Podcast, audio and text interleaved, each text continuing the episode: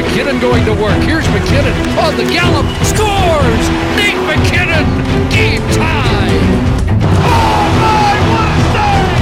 Holy mackerel, what a save! Marsh, grab the 18 for a cross-check!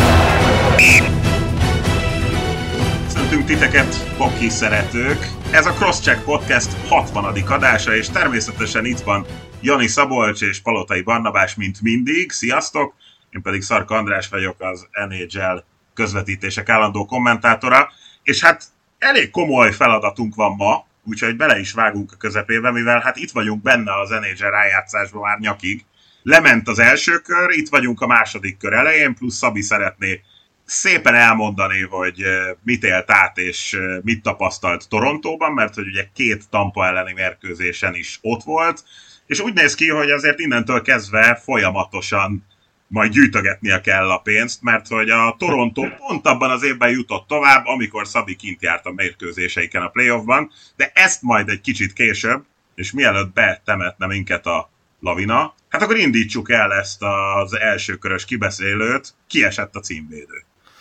Sziasztok, hát igen, a lavina az idén már senkitől semmit nem fog betemetni, de az biztos, hogy nyilván, hogyha ezt mondjuk a playoff előtt bárki bemondja, hogy a Kraken fog tovább jutni, akkor valószínűleg elég sokan felhúzták volna a szemöldöküket, hiszen talán a legegyértelműbb konszenzus volt, ugye párharc kapcsán, meg a Boston kapcsán, hogy ki lesz a biztos továbbjutó, és aztán gyakorlatilag oké, hogy elment mind a 2 meccs, vagy mind a 2 párharc 7 meccsig, de például a Seattle Colorado csatában nagyjából az első perccel lehetett érezni, hogy ez egyáltalán nem lesz diadalmenet, és aztán amit már tényleg nagyjából érezni és meg látni is lehetett az első meccs alapján, az végül meg is valósult végig, hogy a Kraken mélysége az felülrölte a Colorado-nak a teljesen elfogyó csapatát. Sziasztok! Hát igen, én sem nagyon tippeltem volna ezt meg, bár nagyjából mindegy, hogy én mit tippelek, vagy mit tippeltem ebbe az első körbe, mert szinte semmi nem jött belőle, talán csak a Carolina és a Vegas párharca. Egészen érdekes volt ez az első párharc, ugye itt a Colorado-nál, de szerintem nagyon-nagyon szépen leírtak gyakorlatilag az egész szezonjukat, hogy már a legelejétől kezdve gondok voltak, sérülések voltak, nem igazán ment úgy a csapatnak a játéka, ahogy szerették volna, persze még így is nagyon simán bejutottak a rájátszásba, és talán még így sem volt, ahogy mondtad Barna, igazán nagy kérdőjel az, hogy ezt meg tudják oldani, ezt az első kört, de még az első körön belül is, amellett, hogy ugye volt sérülés, Dale McCart eltiltották, amire szerintem nem sokan gondoltak volna, hogy ő egyáltalán ilyen helyzetbe kerülhet, aztán jött a Nyicsuskin mizéria, szóval tényleg minden összejött ahhoz, hogy itt ez a Colorado még így is 7 meccsen essen ki az első körbe, és hát persze kell egy nagyon jó Seattle, amely már most meglepte azonnal a Dallast.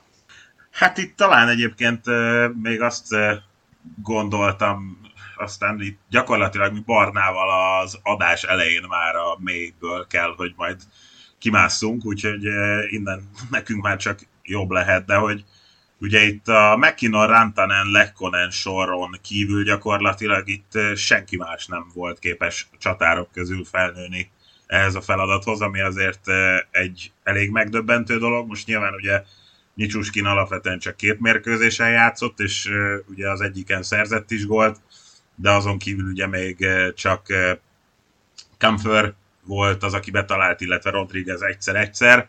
Szóval nyilván az, hogy ennyire egysorosra maradt itt az Avalanche, az egyrészt ugye megdöbbentő is az elmúlt évet, meg talán egyébként még az alapszakasz nézve is. Másrészt pedig azért az, hogy itt a védők sokáig, mint hogyha nem nagyon kezdték volna el a playoffot, meg eleve ez, hogy minden mérkőzésen hátrányból kellett játszania a Colorado-nak. Sokáig ott ugye a szériának az első pár mérkőzésén, ugye 3-on azt hiszem, 0-2-ről egészen pontosan, tehát nyilván ezek olyan handicapek, hogy ezt azért borzasztó nehéz leküzdeni, és hát ugye ez a Nyicsuskin dolog, ez lehet, hogy nem mindenkihez jutott el, talán érdemes annyit megemlíteni, hogy elég csúnya sztori sejlik fel itt a háttérben.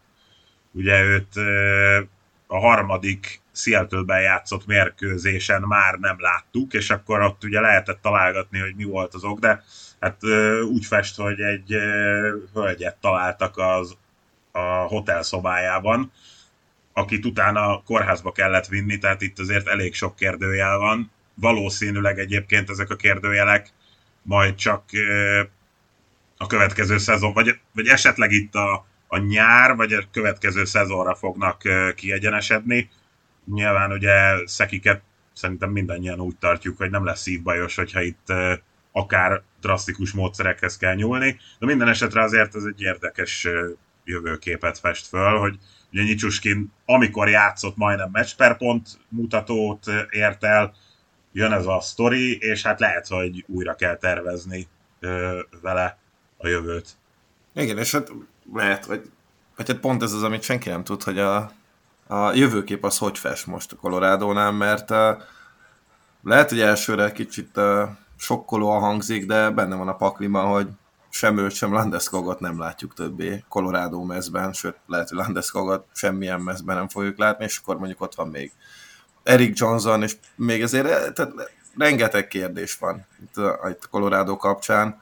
Nyilván a mag egyébként, ez a szomorú, hogy alá van iratva, csak hát közben bejöttek olyan tényezők, amikkel senki nem számolt előzetesen, és hát elképzelhető, hogy akkor mondjuk a jövő szezonnak is úgy vág neki a csapat, hogy nem azt mondom, hogy McKinnon megint 27 perceket fog játszani, ami tényleg agyeldobós kategóriás adat, de lehet, hogy neki a következő szezon lehet az egyik legnehezebb, amit eddig valaha játszott, és még nagyobb felelősség fog ráhárulni. Jó, nyilván akkor már $12,5 millió fog keresni évente, szóval legyen is vezér, de hát láthattuk, hogy ebben a szériában is, hogy ez gyakorlatilag semmi másban nem áll, csak erőlködésből, és egy ilyen mély csapatnak, mint a Kraken, nem nagyon okozott gondot az, hogy limitálja McKinnont. Rantanen meglőtte a góljait egyébként, tehát McKinnon idézőjelben csak pont per meccsel végzett ebben a szériában, és hát rossz volt nézni azt a szenvedést, amit ő előadott, de hát nyilván rá volt erre kényszerítve, és totálisan ketté szakadt a csapat jégidők szempontjából, szóval voltak, akik 6-7 perceket átlagoltak, és akkor a top 6-ból voltak még páran, akik 20 perc fölött. Playoff párharcot így nem lehet nyerni. És itt lenne kérdésem hozzátok, hogy mondtad azt, hogy a Seattle hát nagyon meglepően mély most, és mint csapat talán a legjobban muzsikálnak eddig ebben a párharc, vagy az egész playoffban, hogyha Minnesotát kapja mégis az utolsó nap a Colorado, akkor lehetett volna más kimenete is, lenne még Colorado a második körben? Szerintem nem. Ugyanúgy nem?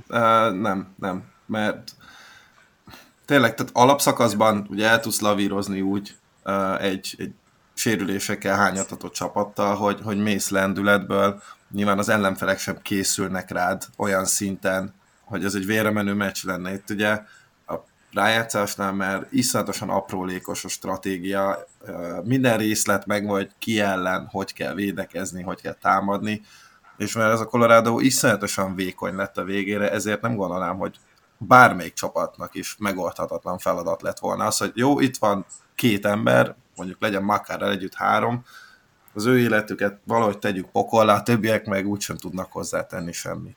Én ebben azért nem vagyok annyira biztos, most mindemellett egyébként, hogy amit elmondtál, az igaz, azért nem vagyok annyira biztos, mert az alapszakaszt elnézve azért a Colorado hajlamos volt már az alapszakaszban eléggé lazán venni bizonyos ellenfeleket, és ennek a párharcnak, ennek a szériának azért a jégkorong szakmán kívül én súlyosan látom azt az oldalát is, hogy azért itt motivációs problémák is voltak, hogy most azt nem tudom pontosan, mert nyilván azt nem is lehet, hogy mondjuk itt akár a harmadik mérkőzéses Nyicsuskin balhé után ez mondjuk a bélyegét mennyire nyomta rá a bélyegét, de azért elnézve azt a koncentrációs szintet, ránézésre ezeken a mérkőzéseken, meg eleve az, hogy tényleg mindegyik Kraken elleni meccsen 7-ből 7-szer a Seattle vezessen, szóval ez azért felveti azt, hogy itt talán esetleg nem voltak annyira készen, vagy talán esetleg pont ők is úgy gondolkodtak, hogy sikerült kifogni mondjuk a legkönnyebb ellenfelet az első körben, és ez lehet, hogy a Wild ellen egy kicsit azért máshova vitte volna őket, vagy jobban esetleg rákoncentrálnak. Vannak egyébként nyilván ugye a keretben olyanok, akik azért a Wild ellen már éppenséggel veszítettek el fontos mérkőzéseket, szóval lehet, hogy ez kicsit több koncentrációt hozott volna. Hát itt ugye azt is találgattuk, hogy ugye az ominózus Makár-féle eset, amit ugye McKinnon ellen meghúzott, ami hát egyrészt undormány volt egyébként Makártól, és nem nagyon lehet azt nagyon szépíteni, hogy az is minek volt a következménye, hogy az hoz-e esetleg valami olyat, hogy akkor tényleg összerántja a csapatot, de hát ugye a 6. mérkőzés nélküle sikerült, a 7. már vele nem. Szóval valami tényleg nem volt rendben. Nyilván, hogyha úgy gondoljuk, hogy azért a Wild esetleg az alapszakasz során és az alapján erősebb volt, akkor igen, nem hiszem, hogy a Colorado is tovább ment volna, de mondom, tehát azért szerintem nem ennyire nagyon egyszerű. Ez főleg úgy, és akkor talán mehetünk tovább a Wild-dal, hogy azért itt a Dallas ellen hát ugye 6 mérkőzésen estek ki, de tulajdonképpen azért a vége felé ez már úgy eléggé sima volt. Szerintem is egyébként, ugye itt talán azt tette az elejét ennek a párharcnak szorosan, hogy a Stars 5-5 ellen nem nagyon tudott mit kezdeni a Wilddal, ami egyébként nyilván most már több mint 20 éve az összes csapatnak a problémája, amikor a Wild ellen játszik, mert nekik ez az identitásuk, de ugye az... Hát ez semleges szurkolónak is probléma. Hát semleges szurkoló, ne nézem Wild meccset, ennyit tudok javasolni. De tehát ugye emellett viszont jöttek az emberelőnyök, és persze a Minnesotánál levágták az óriási hisztit, hogy itt micsoda ellenszélben kell nekik játszani, és hogy a Stars mindent megkap, aztán ami ugye kétes fújás, meg mennyi emberelőny, de hogy ettől ők nem lettek fegyelmezettebbek, már pedig ugye ilyenkor kétféleképpen dönthetsz, vagy maradsz ugyanolyan, és csinálod ugyanazt, ami ugye Einsteinnek, ugye a magának az őrületnek a definíciója, hogy ugye ne várjál eltérő eredményt, hogyha mindig ugyanazt csinálod, vagy akkor kicsit fegyelmezettebbek lesznek. Nem lettek fegyelmezettebbek, kapta az emberelőnyöket a Stars, és aztán valahogy ez beindította egyébként az egyenlő létszámos játékukat is, mert ugye az emberelőnyöket meg nagyon szépen használták ki. Erre is lehetne sokféle jelzőt mondani, csak akkor mi maradna majd az Oilersnek az emberelőnyére. Igen, és én most akkor megint már másodjára vagy harmadjára csalódok nagyot a Minnesota Wild-ban, olyan szempontból, hogy... Mik voltak az elvárásai? Hát, hogy talán valahogy most szorossá teszik ezt az egész szériát, és megfogják a Dallas még az elején, mert arra gondoltam, hogy a Dallas jó lehet idén, sőt, most már innentől kezdve főcsoport döntőbe várnám őket, de nem tette szorossá, hogy az első meccset is második hosszabbításba sikerült csak nyerni a Minnesotának, aztán utána nagyjából elindult az a gépezet, amit mondtál, Barna, hogy nem feltétlenül a játékkal foglalkoztak, hanem inkább a játékvezetőkkel és annak a minőségével, de egyébként összességében pedig az az eredmény, amit produkálnak, az nagyjából látszik a soraikon, amit... És ide nagyon sokszor vissza fogok még térni, de hát ugyanaz a probléma, hogy egész egyszerűen akkor sem értettem, és azóta sem értem, hogy miért kellett elcserélniük Fialát. Egyetlen egy sorral, egyetlen egy Kapizovval nem lehet ezt akármennyire is 20 éve ugyanazt a hokit játsszák, hogy kitreppelik az ellenfél szemét, egy sorral nem tudsz szériát nyerni, ez szerintem most már tényleg a napnál is világosabb Minnesotába. Azt nem tudom, hogy fognak ezen változtatni. Ugye a Dallas pedig tényleg van annyira jó csapat, hogy ezt ők mélységből megoldották, és hát van egy Rope Hintz, aki félelmetes eddig. Az biztos, hogy Hintz egyelőre egészen káprázatosan játszik. Hát itt ugye, amit felvetettetek, azért pedig úgy tűnt egyébként, hogy ugye az előző év az valami változást hoz, és ugye ez a Minnesota ez egy emészthető hokit, sőt, kifejezetten követendő hokit kezd majd eljátszani, amit érdemes majd figyelni, és leülni, és megnézni. Aztán megint lett ez, tehát mint hogyha visszahúzná itt a történelem ebbe az irányba, és hát ugye Kaprizov egyetlen góllal hozott le 6 mérkőzést, ez azért egy érdekes helyzet lehet a következőkben, hogy most akkor tényleg az van, hogy amikor érezte a súlyát, hogy most valamit nagyon kéne, akkor azért sült be, vagy egyszerűen elmenedzselték alul ezt a keretet, amit ugye szintén mondtatok, hogy ez így egy soron kívül nem nagyon volt értékelhető, hát ez majd a következő éveknek a playoff szereplésein derül ki. Hát a Dallas meg ugye úgy hozta voltak éppen azt a párharcot, hogy ugye Pavelski egyáltalán nem is volt szinte, és ez még azt jelentette, hogy így kivirulhatott újra Szegin például, akit élmény volt nézni ebben a szériában. Gyakorlatilag mindig éppen azt az arcot veszi fel, úgy fest, akinek a helyét megpróbálja betölteni. Az alapszakaszban is volt ilyen, most itt a playoffban ugye Pavelski miatt csúszott előrébb, vagy Pavelski sérülése miatt, aki aztán ugye visszatért azóta. Úgyhogy ez majd érdekes lehet, hogy mit hoz, de hát ezt már nyilván kibeszéljük a következő második körös kibeszélőben, úgyhogy akkor szerintem mehetünk tovább mondjuk a Vegasra, amely itt ugye 56 mérkőzést játszhatnak maximum az első körben a playoffban, és ebből 50-et egyébként kijátszotta ez a playoff első körében résztvevő csapat, viszont a legkönnyebben a Vegas jutott tovább, ugye ezt a Winnipeg bánta, hát ott volt egy kifejezetten sors és szériafordító mérkőzés, ugye ez volt a harmadik, ameddig a Winnipeg nagyon-nagyon jól bírta a lépés, sőt, voltaképpen diktálta is a tempót, de ott a harmadik mérkőzésen az a jége hiába jöttek vissza -3-ról, és a hosszabbítás, ha az megvan, akkor könnyen lehet, hogy valahogy másként alakul, de aztán onnantól kezdve azt a Vegas megoldotta, és onnantól már nem veszített mérkőzést, úgyhogy a legsimábban le tudta az elsőkörös párharcát, és amit szerintem itt a playoff felvezetőben már pedzegettünk, hogy mennyire mély ez a csapat, és ennek a tanújelét adta, ráadásul Brossoá úgy néz ki, hogy azért képes felnőni itt a feladathoz a playoffban. Igen, ugye azt emlékszem, hogy még a beharangozóban fejtegettük, hogy a kapus kérdés lehet a legfontosabb a Vegasnál, mert úgy néz ki, hogy a többi poszton visszanyerték az egészségüket. Hát a Vegas megcsinálta ezt az úgynevezett sutyó söprést, vagyis hát ezt a bizonyos douchebag sweepet, amikor az első meccset odaadod az ellenfélnek, akik ugye elkezdenek majd szépen reménykedni, aztán a kövi négyet azonnal behúzod lendületből. Nyilván ez azért nem volt ennyire egyszerű, és tényleg ez a harmadik meccs volt itt a fordulópont, de egyébként kétség sem férhetett hozzá, hogy melyik csapat volt a jobb, és a Vegas meg is érdemelte, ráadásul ugye a Jetsnél fogytak az emberek is, és hullottak ki szépen, meg ugye elég sok alul teljesítőjük is volt, úgyhogy hát a Vegas bemutatta, hogy ha egészséges, akkor egyébként csont nélkül be tud jutni a rájátszásba, és a rájátszásban pedig pontosan olyan hokit tud játszani, ami ott sikerre vezethet. És hogy egészséges lett mindenki?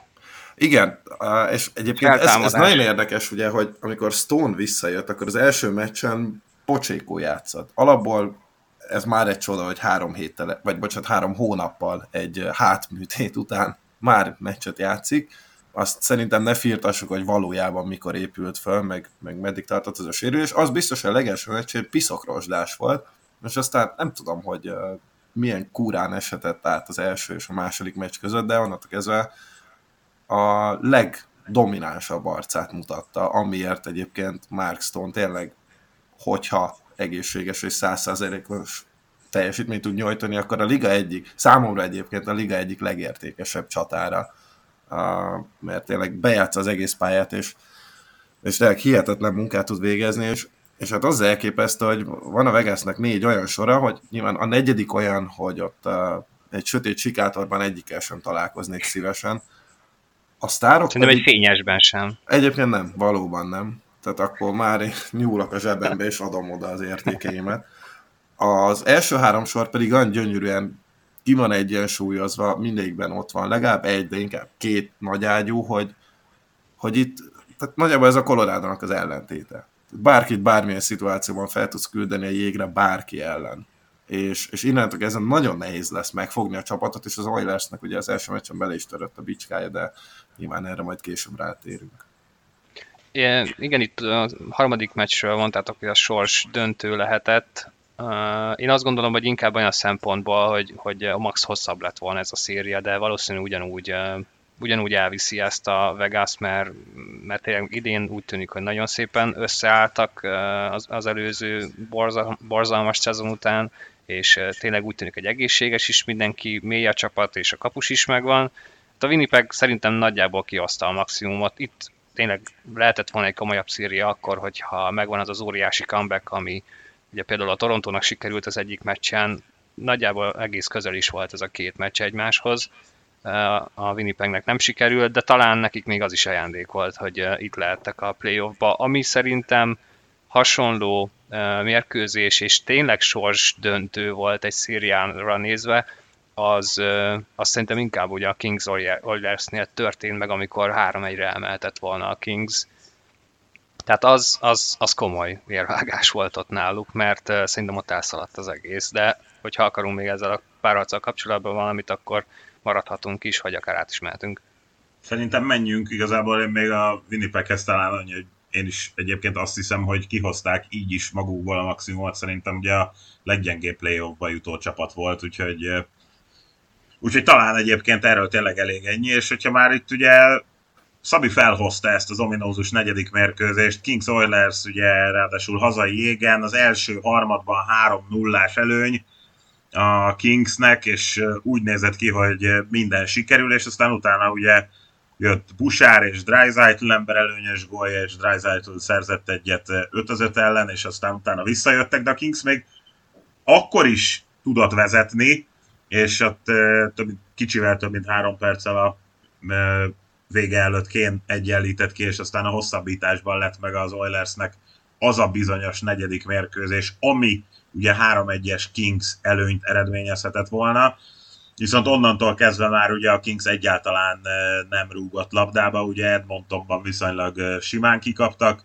és hazai jégen is folyamatosan mentek az eredmény után, és egyébként ott is azért szintén nem sokat kellett volna kihúzni, hogy mondjuk esetleg lehessen menni hosszabbításra, de akkor azért már érezhető volt, hogy az Oilers nyeregben van, és hát, hogy minek köszönhetően van nyeregben, hát, hogy tényleg elementáris emberelőnyös játékuk volt, és igazából az Oilers teljesítménye azért is félelmetesnek tűnik, mert az, amit McDavidtől láttunk az alapszakaszban, azért csak szikrázott itt a playoffban eddig.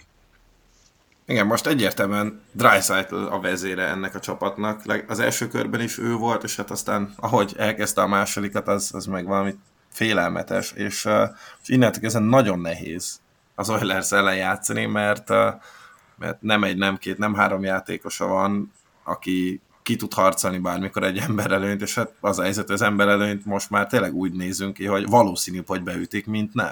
És ez... Hát csak ilyen 50% körül van, ez borzasztó. Már fölötte van. Már majdnem 60%. Ami tényleg értelmezhetetlen. Ugye már az alapszakaszban liga rekordot döntöttek, tehát ugye 1977 óta vezetik ezt a statisztikát, és a 2022-2023-as Oilers-é ebben a rekord. Ugye bőven 30% fölött volt a csapat, és ugye még azt sem viselte meg őket, hogy az emberes hátvédjüket, ugye Tyson Berryt elcserélték, az Ekholm üzletben távozott ő, és akkor Bouchardnak átadták, és hát Bouchard meg úgy gondolta, hogy hát ezen még van mit javítani, és sikerült is. Félelmetes. 5-5 ellen még mindig azért döcögnek, főleg akkor, amikor ugye itt is volt egy nagy fordulat, amikor Jay Woodcroft összeraktad Draisaitlt és McDavidet ott a harmadik-negyedik meccs környékén, és onnantól kezdve, hogy nem is nagyon kaptak ki. Viszont ugye ezzel beáldozták a második sorukat, amelyik több helyen is sebezhető, úgyhogy most megint ott tartunk, hogy ez egy ilyen, nem is tudom, egy ilyen hullám az egész Oilers, és az ellenfélnek hát el kell találni, hogy mikor tudja bevinni mondjuk az első, meg a második, meg a harmadik ütést, mert egyébként, hogyha Draisaitl így pörög, tehát Draisaitl nagyjából olyan számokat hoz, mint tavaly McDavid a playoffban, és tavaly ugye McDavidtől zengett az egész hokivilág, hogy hát ugye még maga Wayne Gretzky is kimondta, hogy talán Connor McDavid jobb játékos, mint én voltam. Most viszont látszik, hogy hát McDavid hát második, harmadik, igen, és ezt fejtegetik sokan, hogy mi lehet McDaviddel, nyilván az asszisztokat így is gyűjtögeti, mert hát ott van mellette ez a német srác, aki meg mennyi? 11 gólnál tart, és most kezdődött a második kör, úgyhogy ezek tényleg beteg adatok. Viszont a védelem és a kapusposzt, az továbbra is kérdés, és ugye Skinnernek voltak nagyon csúnya meccsei a Kings ellen, vagy nagyon csúnya mozdulatai, törött bár ide vagy oda. Hogyha ő nem tud emelni legalább egy, de inkább két szintet a játékán, akkor viszont hiába van élete formájában Draisaitl, lehet, hogy az élete formája majd a hoki VB-n fog majd kicsúcsosodni. Igen, és azért volt érdekes szerintem, még visszatérve itt a Kingsnek a teljesítményére, hogy mekkora fordulat volt, hogy őt nem csak az, hogy egy meccsen belül volt ez a fordulat, de előtte ezt a Kings játszott el, hogy az első meccsen is, és a harmadik meccsen is ők jöttek vissza gyakorlatilag a semmiből, és úgy tűnt, hogy teljesen megtörik az Edmontont azzal, hogy már a második hosszabbítású győzelmet is behúzzák, de ott a Game 4-ot teljesen szétesett az egész, és nem tudták bevinni azt a harmadik ütést, úgyhogy az kellett volna szerintem ahhoz, valószínűleg visszatudott volna valamennyire jönni az Edmonton, de tényleg lehet, hogy sikerült volna kiütniük ezt az Oilers az első körbe, de hát így is volt bőven egyébként áldozata itt a legelső fordulónak, de az Edmonton megy tovább, úgyhogy keleten, vagy nem tudom, akarunk-e még az Edmontonnal kapcsolatban. Az biztos, hogy érdekes, hogy mi lesz McDaviddel, ugye egy pár nappal ezelőtt, valahol még a múlt hét közepén volt egy olyan Twitter videó, ahol rendesen látszott, hogy ott gond van McDaviddel. Azt az újságírót, aki posztolta ezt a videót, szanaszét is cincálták, hogy miért rak fel ilyet, mi köze van ehhez, hát igazából sportújságíróról van szó, úgyhogy valószínű megtehette az, hogy ezt nyilvánosságra hozza, de a játéka is, és az a videó is arról tanúskodik, hogy ez nem 100%, amit most McDavid visz.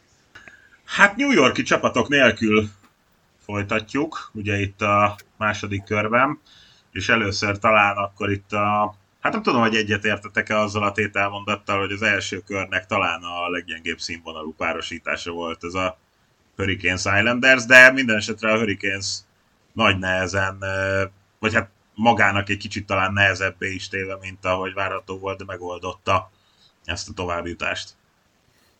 Igen, nagyjából a várakozásokat szerintem annyiban igazolta ez a párharc, hogy valamennyire szoros volt, de azért szépen kidomborodott, hogy melyik csapat a jobb csapat, és hát ja, szóval nem ez volt az a párharc, amit mondjuk a jövő évi szezon vagy rájátszásba harangozó előtt mondjuk ebből vágott be a legtöbb jelenetet, és majd gyönyörködsz benne. Szerintem az Islanders ennyire volt képes, és ha már a Jetsnél is emlegettük, hogy kihozták a szezonból a maximumot, én nagyjából az Islandersnél is ezen a véleményen vagyok. A Hurricanesnek ezt tényleg ezt kötelezően abszolválnia kellett, teljesen mindegy, hogy milyen játékkal. Nyilván az a csapat is egyébként többféle játékra képes, és többféleképpen hatékony tud lenni, csak ugye amivel eddig a korábbi szezonokban problémáik voltak, az az, hogy éppen nem tudták eldönteni, hogy most melyik lenne jó, hogy agyonöljük a hokit, vagy túllövünk mindenkit. Most az Islanders ellen ezt többé-kevésbé megtalálták, de tényleg csak a kötelezőt tudták le, és hát az igazi kihívás az csak most jön nekik. Én nem láttam ebből a meccset, azt olvasgattam, ugye még a Twitteren az egész párharc során nagyon sokan mondták, hogy tényleg a színvonal az eléggé kritikán aluli, de nyilván nem voltak könnyű helyzetben, mert az összes többi párharcban viszont fantasztikus mérkőzések voltak, és nagyon fordulatos volt. Egyébként még így is lehetett volna a hetedik meccs, és hát az a gól, amivel sikerült végül kiesnie az Islandersnek, az... Hát klasszik Stasny, klasszik. És még akartam hozni Stasnyt, hogy végül is lehet, hogy ezzel nyerte meg a Carolina ezt a szériát, hogy amikor Stasny kapura lőtt, talán, hogy 5 volt az egész széria alatt, abból 4-ből 3 gól lett valahogy, Meg volt talán még egy lövés, ami nem abból lett gól, hanem utána közvetlenül. Hát, szóval egészen igen, nevetséges. 4 lövés, 3 gól, és a 3 gólval 2 semmi köze nem volt nagyjából. Igen. Hát egy ilyen pár centim múlik, de tulajdonképpen ez az ilyen Stasny Sorokin, ez a Párizs Achilleus. Tehát amikor van egy ilyen kis nyomorék, vagy nem tudom, és a nagy hőst valahogy ledönti.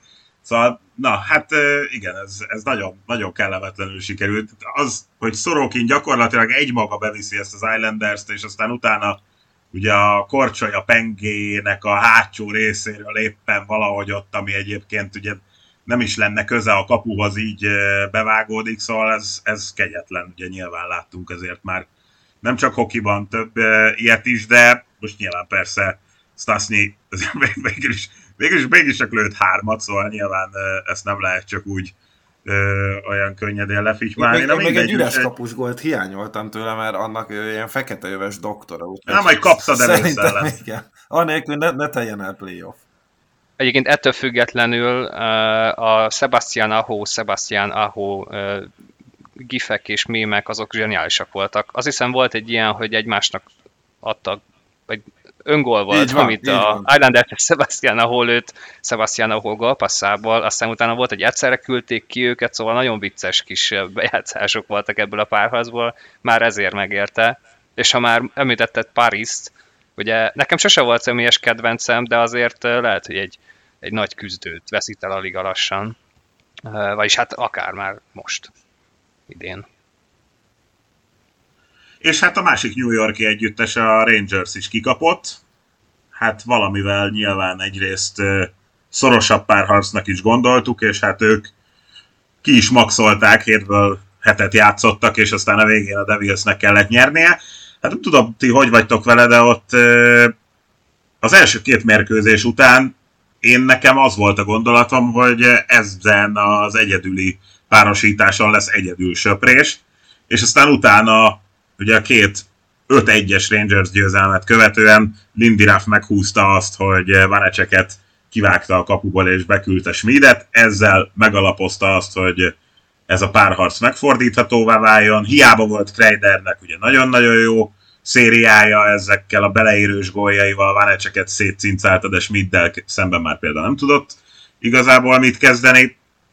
És a Devils aztán ugye nyert Ginorban 3-at, és aztán elsőre még nem tudta behúzni a párharcot, mivel akkor ott ugye Raffék elmondása szerint az első harmadban sokat játszottak emberhátrányban, és ez megpecsételte a sorsukat, de ez a 7. mérkőzésen is így volt, de ott annyira koncentrált, annyira magas színvonalú és sebességű hokit csináltak, hogy esélye nem volt a Rangersnek.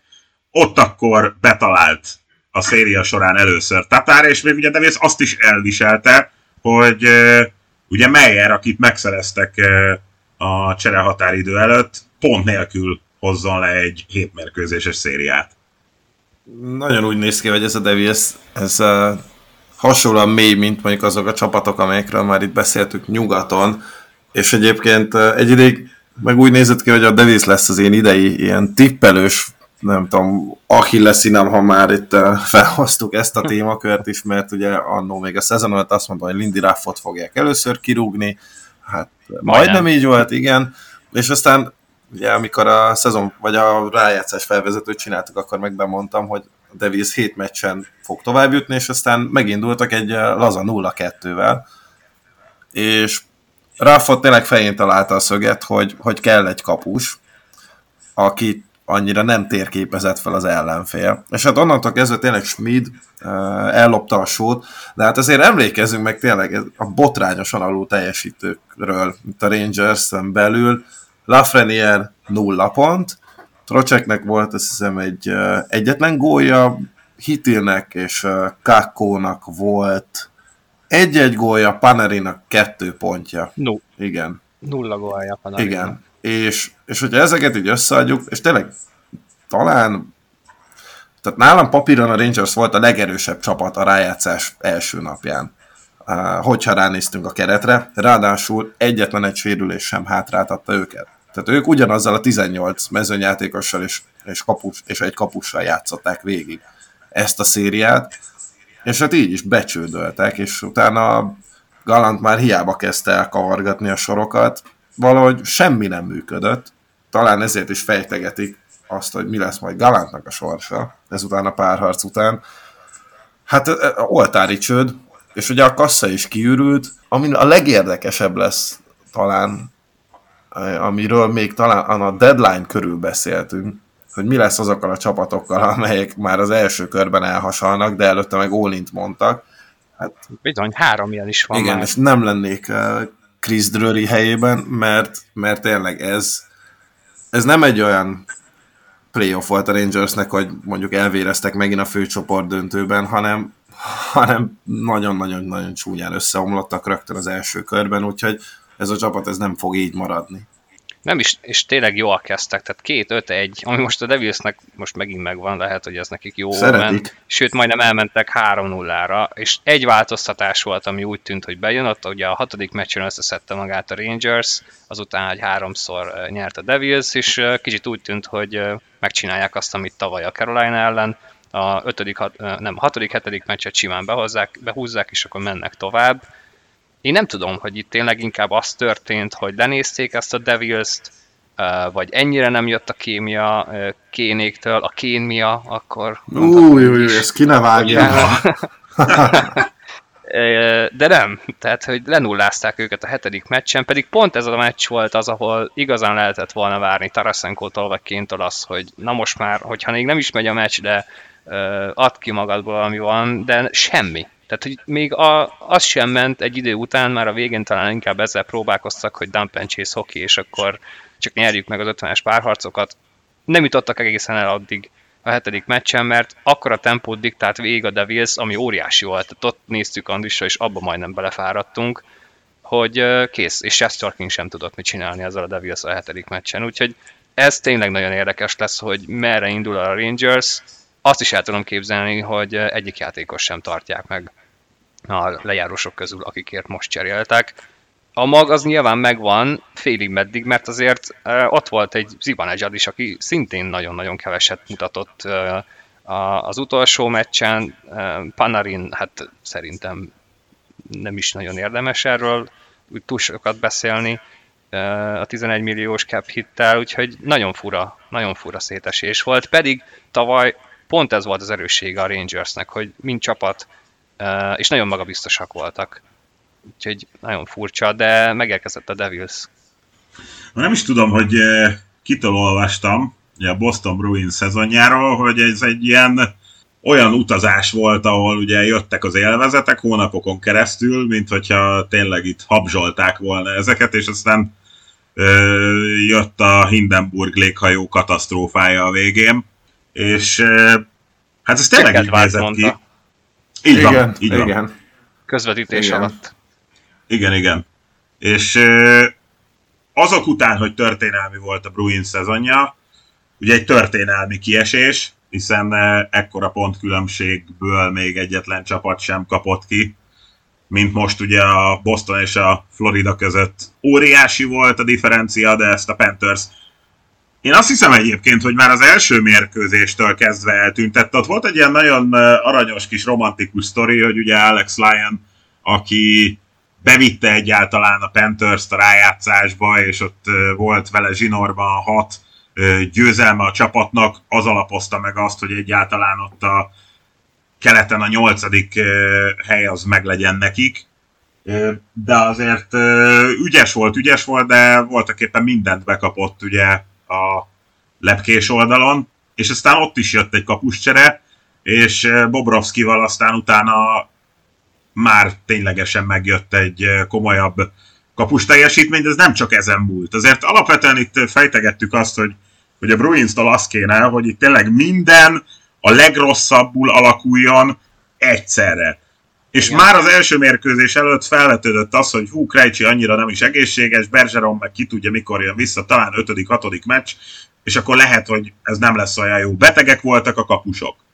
De azt mégsem tudom mondani, hogy a Bostonnál minden rossz lett volna, egész egyszerűen a Florida, és ezt Barna mondta az előző adásban, hogy azért talán az lehet, hogy ugye mégiscsak ott volt az alapszakasz, és az alapszakaszban ez a Florida kétszer le tudta győzni a rekordra a halmozó Bostont, és most meg le tudta győzni 7-ből 4-szer, és ez volt a lényeg. Valóban, jó, egyébként tényleg nem minden, de szinte minden elromlott a Bostonnál, és egyébként az odáig vezetett, hogy például Montgomery is elkezdte kapkodva variálni a sorokat, és hát amikor rátenyerelt a pánigomra, akkor utána már le se vette róla a kezét, és nagyon-nagyon csúnyán benézett dolgokat, és közben egyébként meg Bobrovski hát élt a lehetőséggel, amit visszakapott, és ugye ezt is beszéltük még a felvezetőből, hogy kell egy 10 milliós Bobrovski, és hát úgy néz ki, hogy Bobrovski most tényleg úgy is véd, mint egy 10 millió kapus, de valóban nem az volt, hogy ő most bevédte a csapatát a következő körbe, hanem ez a Florida, ez tényleg egy rossz matchup, mint kiderült a Bostonnak, és a Boston ezzel az irgalmatlan forecheckkel nem tudott mit kezdeni. És például szerintem Lindholm volt az, aki a leginkább látszott, hogy úristen basszus, ez már a rájátszás, és nem az alapszeg, ez a Lindholmnak pokoli párharca volt. Úgyhogy nem is az a lényeg, hogy most ez megérdemel továbbjutás volt, vagy nem, mert szerintem szinte minden párharc, ami egyébként valamilyen véget ér, akkor a jobb csapat jut tovább. Nyilván vannak kivételek, de itt például nem lehet azt mondani, hogy a Florida ezt óriási mák tengerrel abszolválta, hanem tényleg a Bruins fölé nőtt. És milyen érdekes egyébként, hogy tavaly ugye pont a Panthers volt az, amelyik hát nagyon-nagyon csúnyán megékett Presidents Kupa győztesként. Most meg ugye alig jutottak be a playoffba, és hazaküldték a rekord Presidents győztest, és hát azóta ugye a Torontónak is megmutatták, hogy hát srácok, mi nem véletlenül vagyunk itt. És hát amit a Rangersről is elmondtunk, hogy az ablakon kidobtak mindent a cserehatáridőnél, hát az a Bostonra meg aztán pláne igaz, és ráadásul ők ugye cap büntetéssel indulnak a következő szezonban. Ki tudja, hogy látjuk-e még Bergeront és Krejcsit. A két kapus közül az egyiktől biztos, hogy meg kell szabadulniuk. Borzalmas off-season elé néznek. Nem tudom eldönteni, hogy melyik volt egyébként nagyobb égés. Nyilván számszerűsítve a Bostoné nagyobb volt, mint a Rangersé, de például azt olvastam valahol, hogy ez a Boston egyébként, hogyha az alapozó számokat nézzük, akkor ez minden idők legtúlértékeltebb csapata.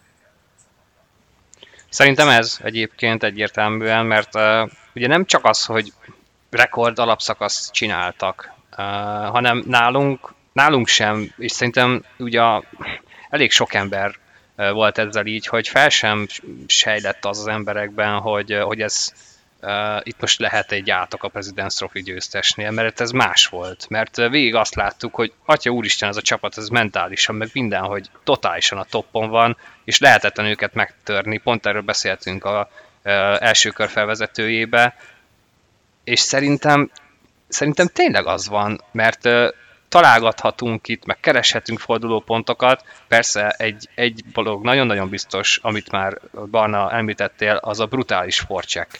Na de egy játékelemmel így szétszedni egy President Trophy győztes, amely ennyire nagyon jól megy, ez szerintem önmagában kevés. Egész egyszerűen nagyon sokáig csak az lesz erre a válasz, hogy lenyúlt az átok, mert máshogy nem nagyon tudod megmagyarázni. Rettentően ment a Florida, ők elhitték, de ezt a párharcot lezárhatta volna 5 meccsen simán. A Boston. És ott valami történt az 5. mérkőzésen, egész egyszerűen tényleg lenyúlt az átok, mert pontosan erről beszéltünk, hogy lehet, hogy eljön ebbe a playoffba, de nem a Florida ellen, de mégis megtörtént, és úgy igazi, normális magyarázatot nem tudsz rátalálni. Most pedig nem magyarázatot keresünk, hanem kicsit visszautazunk gondolatban az időben.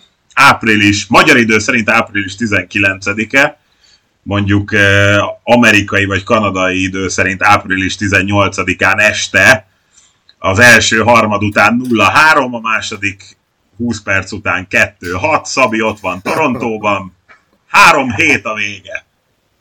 Mit gondoltál akkor, Szabi?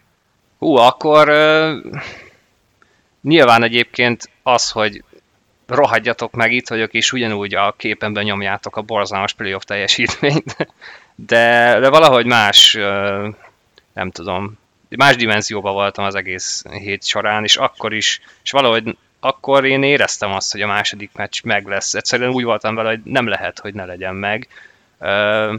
Úgy az arcok, azok is érdekesek voltak, akiket láttam ott a meccs során, meg a városban is, mert akikkel beszélgettünk, hogy ez katasztrófa volt, de meg fogják nyerni a másodikat, mert nincs olyan, hogy nem nyerjük meg, mert akkor vége ennek a párharcnak, és mindenki eleve úgy indult neki. Egyébként ott is nagyon-nagyon pozitív volt mindenki már a párharc előtt is, hogy amit ti is mondtatok, Leafs in 6, Leafs in 5, gyerünk, mondom, picikét üljünk már le, és akkor gondoljunk már végig, hogy mit csinált ez a csapat az elmúlt 10-20 évben az első körben. Én nagyon nem hittem benne, főleg az első meccs után.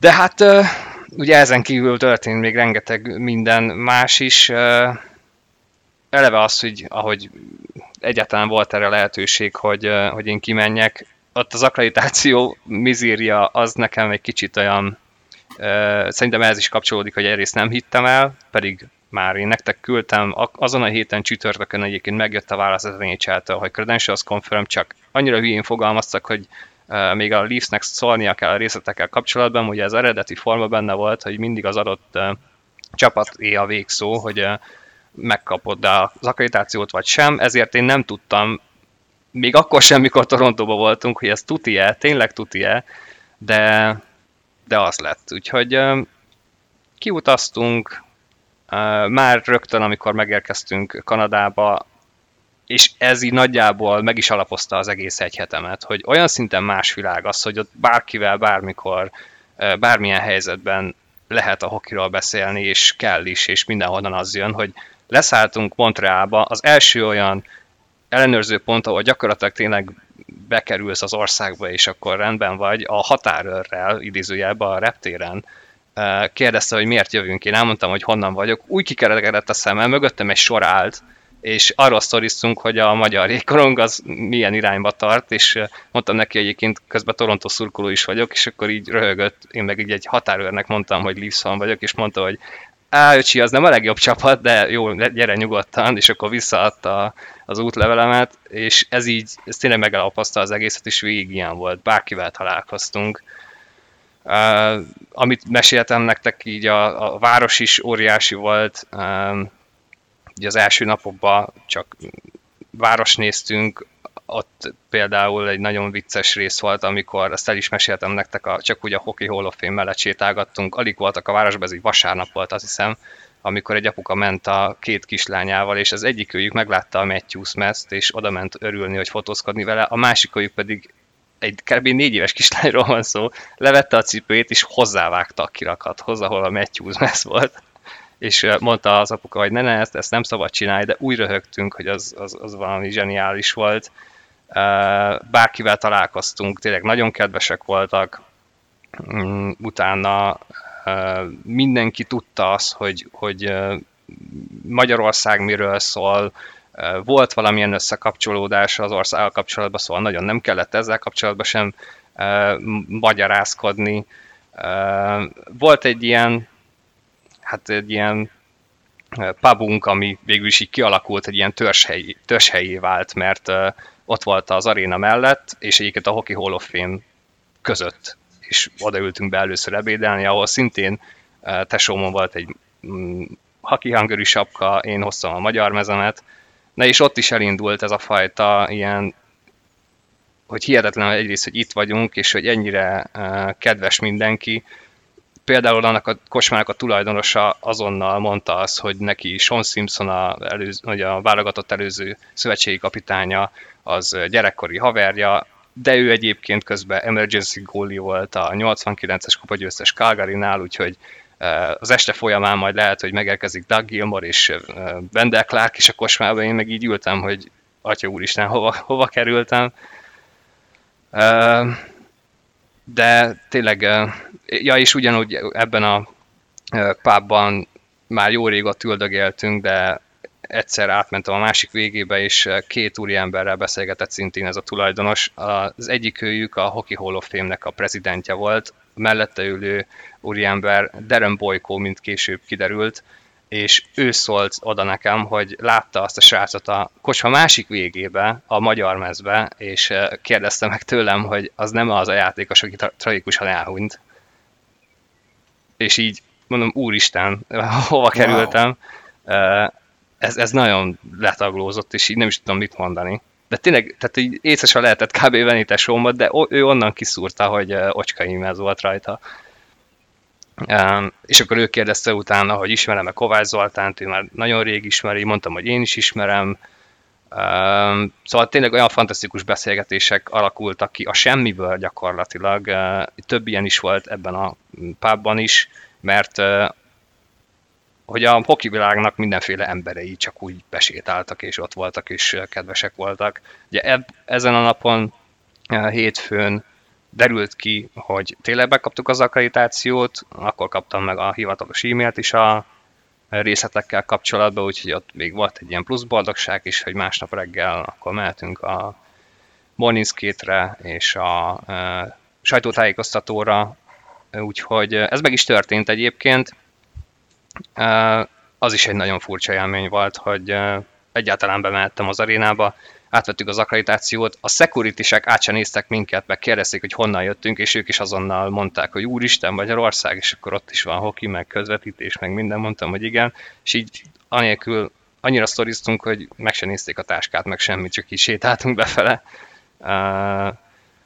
És akkor utána volt a sajtótájékoztató, amikor elmagyarázták, hogy hova kell lemenni a média centerhez, és hirtelen oda csöppentem, így tényleg Chris Johnston, Shaw McKenzie, Mark Masters, Pierre LeBron, Jonas Siegel, mindenki ott ült, és akkor én is ott leültem a kis székembe, és vártam, hogy ki fog érkezni először a média centerbe, és bejött John Tavares. Úgyhogy ott ültünk, végighallgattuk. Kérdezni nem igazán volt lehetőségem, lehetett volna, de eléggé az erősebb kutya szeretgeti a másik alapon. Történtek a kérdések, ahogy érezték, hogy John Tavares elmondja a kis mondani valóját. Azonnal jött a következő kérdés. A Tampánál érdekes volt, mert ott bejött egy külön média figura, aki mutogatott az emberekre, hogy akkor te következel, szóval az egy kicsit más volt. De fantasztikus volt ott ülni. Az első meccs előtt egyébként ilyen Tavares jött, Hall, Keefe, Cooper. Ott igazából én csak azt próbáltam figyelni, hogy milyen a hangulata, milyen a vibe-ja ezeknek az embereknek. Tavares szerintem rettentően izgult, és Keefe és Cooper között is hatalmas különbség volt. Tehát látszott, hogy Keefe rettentően feszült. Cooper pedig iszonyatosan magabiztos volt. És ez látszott is az első meccsen, tehát ez abszolút kijött a 7-3-nál. Nagyon-nagyon nagy volt szerintem a nyomás, de az egész légkör feszült volt végig. Még a második meccs után is, szóval ez érezhető volt mindenkin.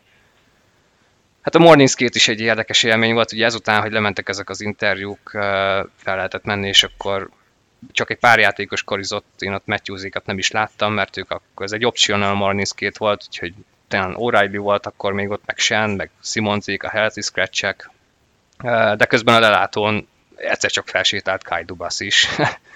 Pridem is ott volt, Jason Spezza is ott volt, Spezza ránk bólintott, köszönt, normális volt. Hát az egész szürreális. Már így az első ilyen élmény is, amikor ott voltam az arénában. Ja, hát az meg a másik, amikor legelőször láttam a Scotiabanket hatalmas csöndben, még sehol senki nem volt az arénában, és ott voltak szépen leteregetve a kis playoff törölközők a székekre, zseniális volt. Még itt ugye a Morningskét után megint visszamentünk, a Bottom Line egyébként ez a pubnak a neve. Ott ezt mondtam nektek ezt a sztorit, hogy a kocsmának a tulajdonosa, aki újra eddig is szó volt, felajánlotta nekünk, hogy csináltunk egy podcastet ott helyben, van egy stúdiója, ami végül nem jött össze, mert nem tudták felállítani a kamerát, mert egy másik srác csinál ottani hokis podcastet, de nem jöttek végül, de később lehet, hogy fogunk csinálni egy zoomos adást, úgyhogy ez még majd benne lehet a későbbi programokban. Ugye ez volt az első meccs előtt, utána visszamentünk estére a mérkőzésre, én ott megint lementem a média centerbe, tényleg látni az arcokat, hogy egyáltalán kivel találkozhatok, és az első ember, akit megláttam a meccs előtt közvetlenül, vagy egy ilyen másfél órával talán, az Ray Ferraro volt, és az ő személyisége is egyrészt olyan, hogy nekem a személyes kedvencem, meg szerintem azért sokunknak, mint Szaki. Abszolút. És ott állt, mondtam tessenek, hogy valahogy nekem oda kell menni. Csak nagyon nehéz volt, mert bárki eljött a folyosón, vagy ő szólt oda neki, vagy hozzáment oda az, aki megjelent. Tehát, hogy nyilván akkora tekintély ő is ott, és eleve a személye, hogy nagyon-nagyon jó fej, hogy ezt néztem egy ideig, és ott bókláztam a folyosón, aztán végül csak sikerült oda menni, majdnem nem sikerült, mert ahogy éppen közelítettem felé, egy bal oldalról blindside hitet majdnem nyomott rám egy jó nagy ír emberke, Brian Burke. És hát egyrészt attól is sokkolódtam, hogy jön Burke bácsi, meg hogy oda kell menni, akkor már látta fel arról, hogy közeledem, bemutatkoztam neki, szerintem elsőre megijedt, másodtól, hogy mi van. De mondtam, hogy Magyarország, szakkommentátor, Arena 4, és így. Az az arc rajta az óriási volt. Annyira megörült, mert hogy ő közvetítette évekkel ezelőtt, meg hát többször adott már a TSN-nel világbajnokságot. És hogy tökéletesen emlékezett arra, hogy milyenek a magyar szurkolók, és egyébként milyen hangulatot tudtak varázsolni, és az rohadt jó volt, hogy nem az volt, hogy oké, császavasz, hanem azonnal mondta, hogy és akkor mi a helyzet most, meg hogy melyik év volt, aztán közösen megfejtettük, hogy 16, mert akkor volt Matthews is az USA válogatottban. Eközben egyébként Brian Burke tovább sétált, és Ray Ferraro mondta neki, hogy na mi van, ismét munkanélküliség?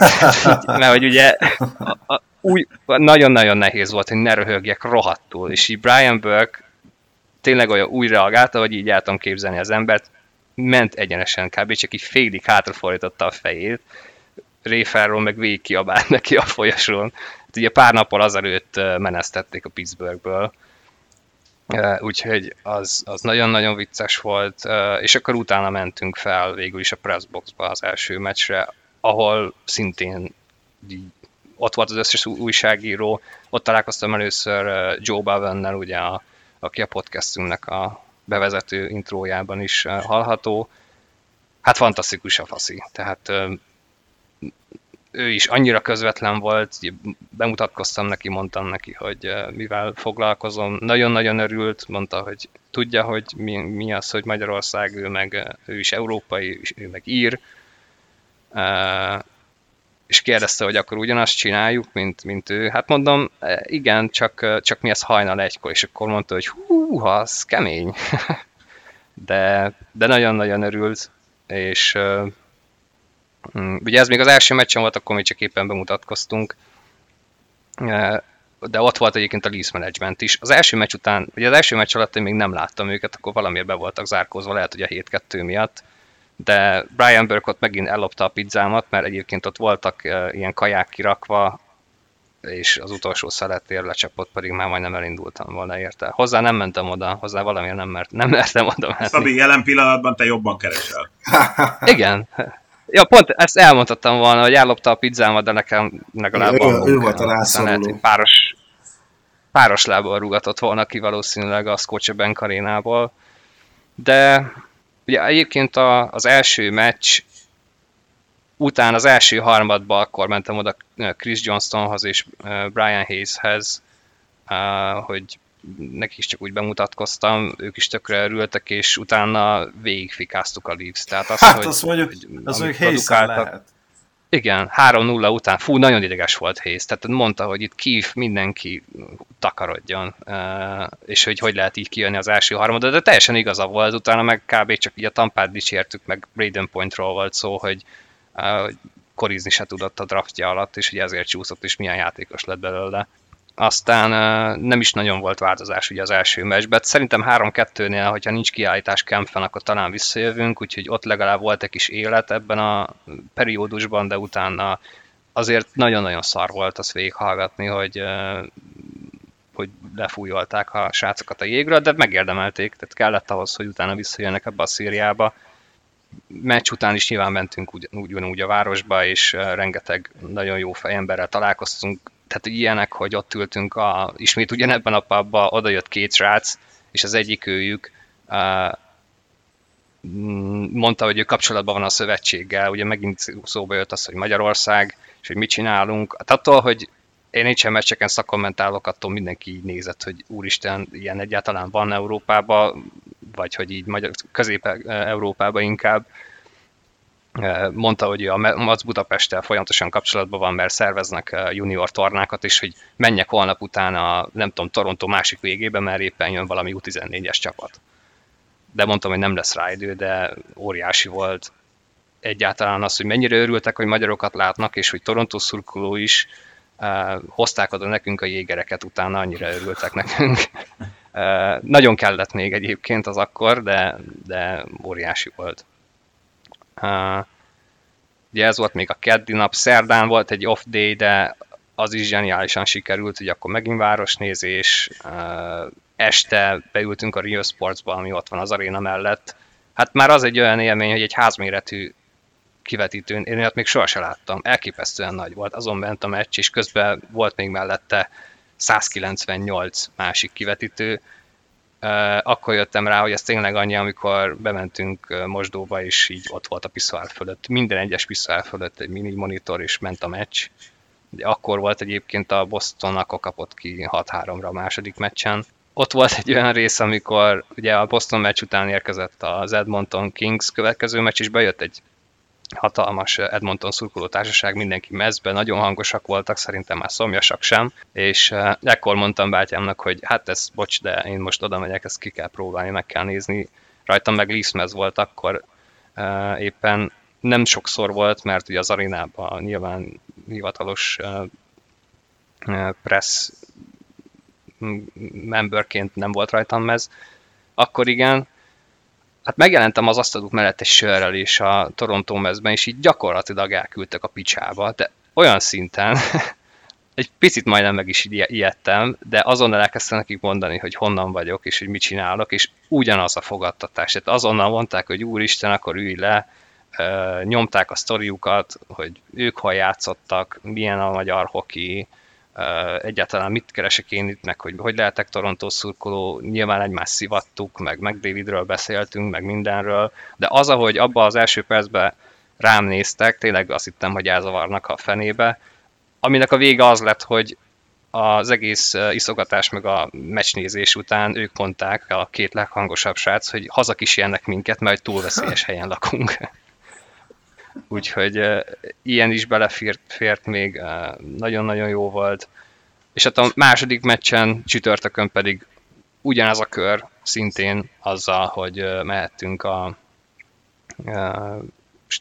sajtótájékoztatóra, csak nem tudom, nekem ez az egésznek a procedúrája egy picit furcsa volt, hogy ugye itt a top újságírók is ott nyomorogtak a folyosón, és egyedül senki nem készítetett interjút, tehát ez mindegyik úgy nézett ki, hogy megvolt a protokoll, először a médiateremben egy-két játékossal székekre szépen leül, kicsit megadva a módját, akkor kérdezzetek, és akkor úgy az két edzővel szintén ugyanez.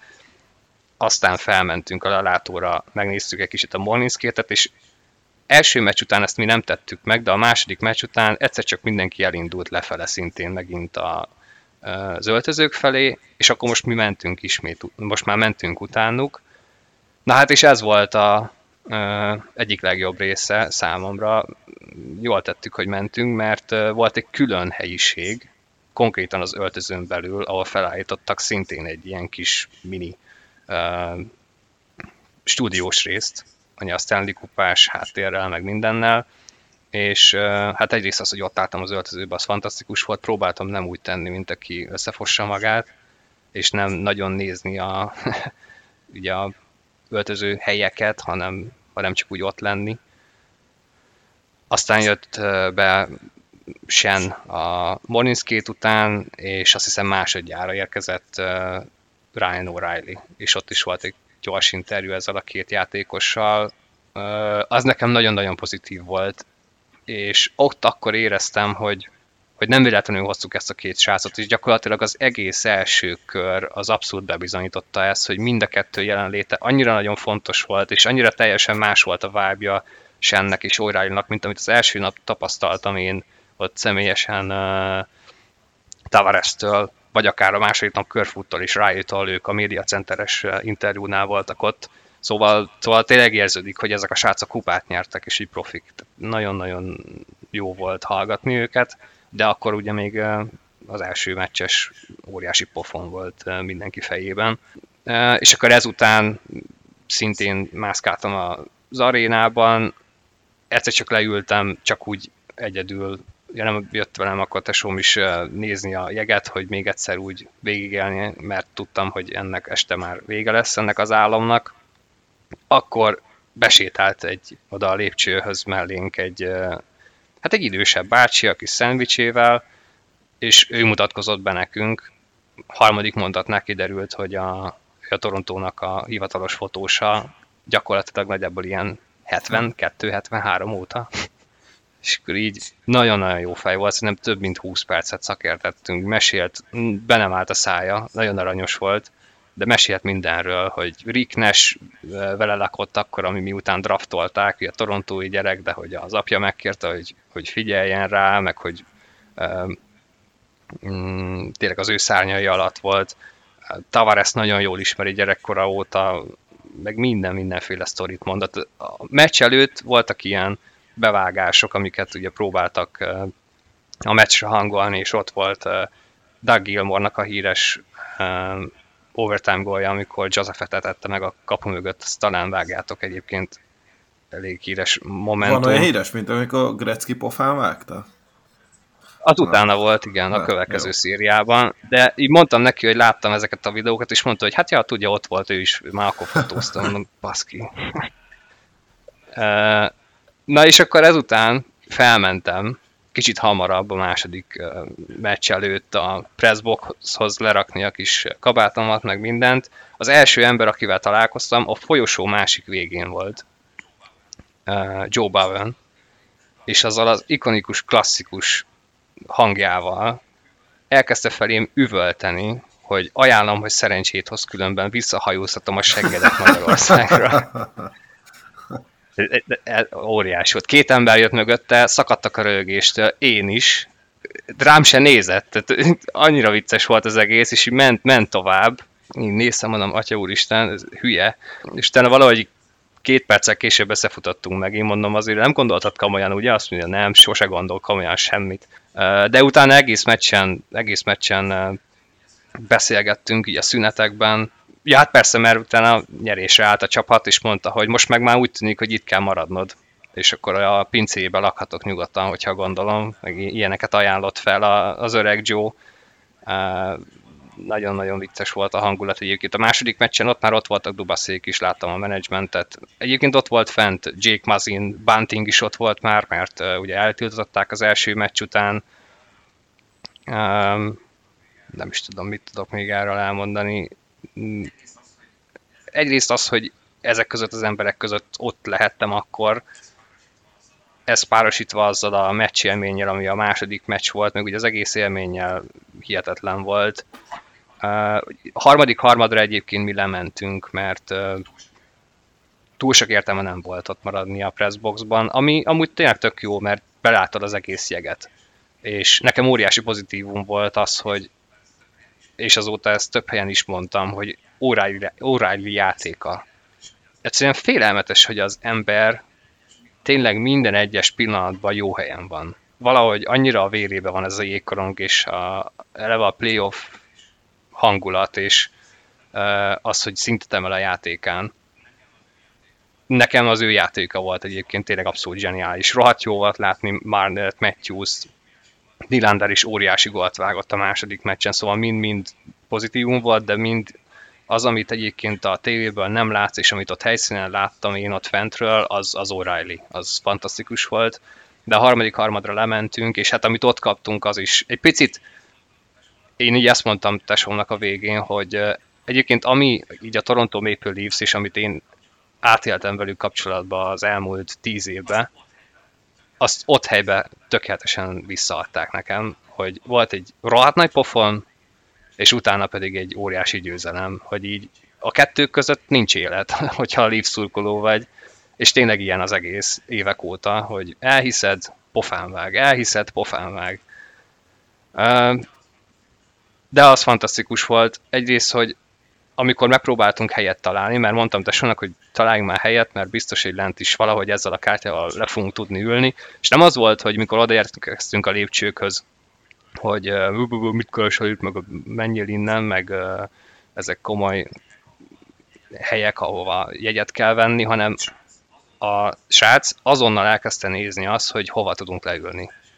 Tehát ez volt az első dolga, hogy elkezdte sasalni a székeket, hogy honnan mehettek már el, hova nem ültek már el tök rég, és talált is nekünk egy 4-es üres helyet, ahova beültetett minket, ahol egyébként a második, vagy a harmadik harmad feléhez közeledve megérkeztek minden négyen, nem tudom, hogy addig mit csináltak, vagy hogy lehetett lemaradni az első 10 percről, de utána megint leültünk két másik új helyre, ahol végül maradtunk is, és nagyon-nagyon jó helyen voltunk.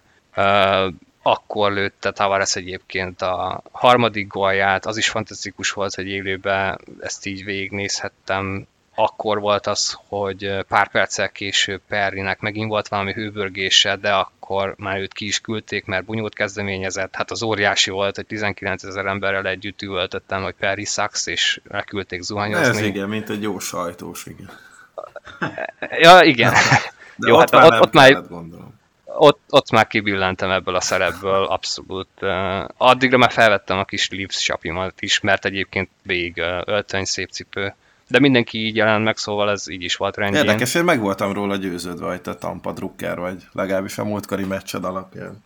Ja, igen, azt én is akkor valahogy beleéltem magam, akkor mikor hazaértem, hogy mégis Tampa szurkoló leszek a 5-4-es overtime győzelem alatt. Na mindegy. Hát... Úgyhogy nem is tudom, hogy lehet ezt összegezni. Egy álom valósult meg, és szerintem tehát így, tényleg többet, sokkal többet kaptam ettől az egésztől, mint amire számítottam. Hogyha beleveszem azt, hogy a város milyen, az emberek milyenek. Ja, és még egy dolog, ami nagyon fontos, hogy hihetetlen, hogy mennyit számított az embereknek a Leafs. Nyilván ugye ezt azért... aki régóta követi az NHL-t, nagyjából sejtheti, hogy tényleg egy óriási szurkolóbázisról van szó, ami tényleg olyan Kanadában, mint itthon a Fradi, hogy a félország gyűlöli, a félország imádja, de ott helyben ezt megtapasztalni, hogy hajnal 4-kor bemész egy kocsmába, egy valamilyen, nem tudom, ilyen arab étterembe mentünk be, egy giroszt kérni, és ott ült egy srác törökülésbe, és azt mondta, hogy ő is ismeri Magyarországot, meg játszott, nem tudom milyen U10-be vagy U12-be, itt az összes közép-európai nagyvárosban, és hogy ő is óriási Leafs szurkoló. Amikor a kocsmába ültünk, mellettem ült egy 80 éves kb. Házaspár, és a néni sasolta a mezemet, és kérdezte, hogy megyünk a meccsre, hát mondom, hát igen, akkor jöttünk vissza a második meccs után vagy második meccs előtt a sajtótájékoztatóra, hogy megyünk a meccsre, és hogy most voltam az öltözőbe. A néni majdnem lefordult a székről, tehát hogy tényleg ezt látni az emberek arcán, hogy imádják ezt a csapatot, és nagyon-nagyon sokat számít nekik, és mindenki erről beszélt, hogy nagyon sok ilyen beszélgetésem volt, hogy el sem merik képzelni azt, hogy mi lesz itt egyszer valamikor, hogyha akár véletlenül kupát nyerek. Egyébként én se tudom, tehát ott óriási dolgok lesznek. De hát már most ezt megtapasztalták végül, tényleg az a helyzet fordult elő, hogy az kellett, hogy nem tudom, ez kellett, hogy oda dugjam az orromat. 19 év után sikerült nyerni egy kört, úgyhogy most itt tartunk. Nem tudsz más tenni, Szabi, mint jövőre is megpróbálni. És akkor az már tendencia. Igen, mert én még azután sem hittem benne, tehát ez így tökéletes lezárása volt, abszolút. Ez a 7-2, meg úgy az egész vibe, amit utána is éreztünk a városban, meg minden, ez így tökéletesen keretbe foglalta. Egyébként, hogyha kikaptunk volna, azt is leszartam volna valószínűleg, de ez így nagyon-nagyon kerek volt. De még akkor is úgy voltam vele, hogy ezt a Tampaiként meg fogja oldani, hogy egy picit így is beszéljünk erről a párharcról, azért valóban összességében azt lehetett érezni, hogy ez a Tampa még jobb is volt, mint tavaly valamiért, és nekünk nem igazán ment ez a játék. Most nem a játék ment, hanem most tényleg érezhetően valami olyan extra került bele ebbe a csapatba, ami eddig sohasem volt, és nem esélytelennek tűnt az, hogy ők bármikor hosszabbításban nyernek a playoffban, nem az, hogy tényleg sikerül egy ilyen gollal, meg ilyen comeback-kel kell lezárni ezt a párharcot. Nagyon-nagyon jó volt ez a Tampa még így is, hogy Hedman szerintem max 70%-on volt, nem volt Csernyák, Vasilevskinek a gyenge pontját megtaláltuk, de még így simán lehetett volna, ez egy nagyon-nagyon szoros dolog. Az is volt akármennyire 6 meccs. Úgyhogy egy életre szóló élmény, máshogy nem is tudom összefoglalni. Hát szerintem ez még lehet, hogy még mindig túl korai, tehát hát abszolút, az élmény szintje, vagy annak az áthatósága az még biztos, hogy feldolgozásra szorul minden esetre. Nagyon jó volt hallgatni, és alapvetően talán azért is nem nagyon szóltunk bele, mert így, még így lehetett érezni, hogy ez még mindig a hatása alatt állsz, és ez úgy jó is volt, hogy egy így ezt az élményeket így csokorba szedted nekünk. Hát most... És rengeteg mindenki maradt, szóval, amiket felírtam, de estig tudnék erről nyilván beszélni. Úgyhogy igen, még ülepszik. Meg nem segít azon, hál' Istennek, hogy versenyben van a Leafs, úgyhogy ez így még mindig megy magával. Nem tudni, hogy meddig. Ugye lehet, hogy ez a mai holnap hajnalban lesz ugye a második meccs. Hát itt ugyanaz a helyzet állt elő, mint amit láttunk a Tampa ellen. Én most annyira nem vagyok bizakodó. Bár ott lehet, hogy akkor sem lettem volna, hogyha akkor itthon vagyok. Ott egy picit más volt a vibe, hogy ez kötelező behozni, vagy behúzni a második meccset.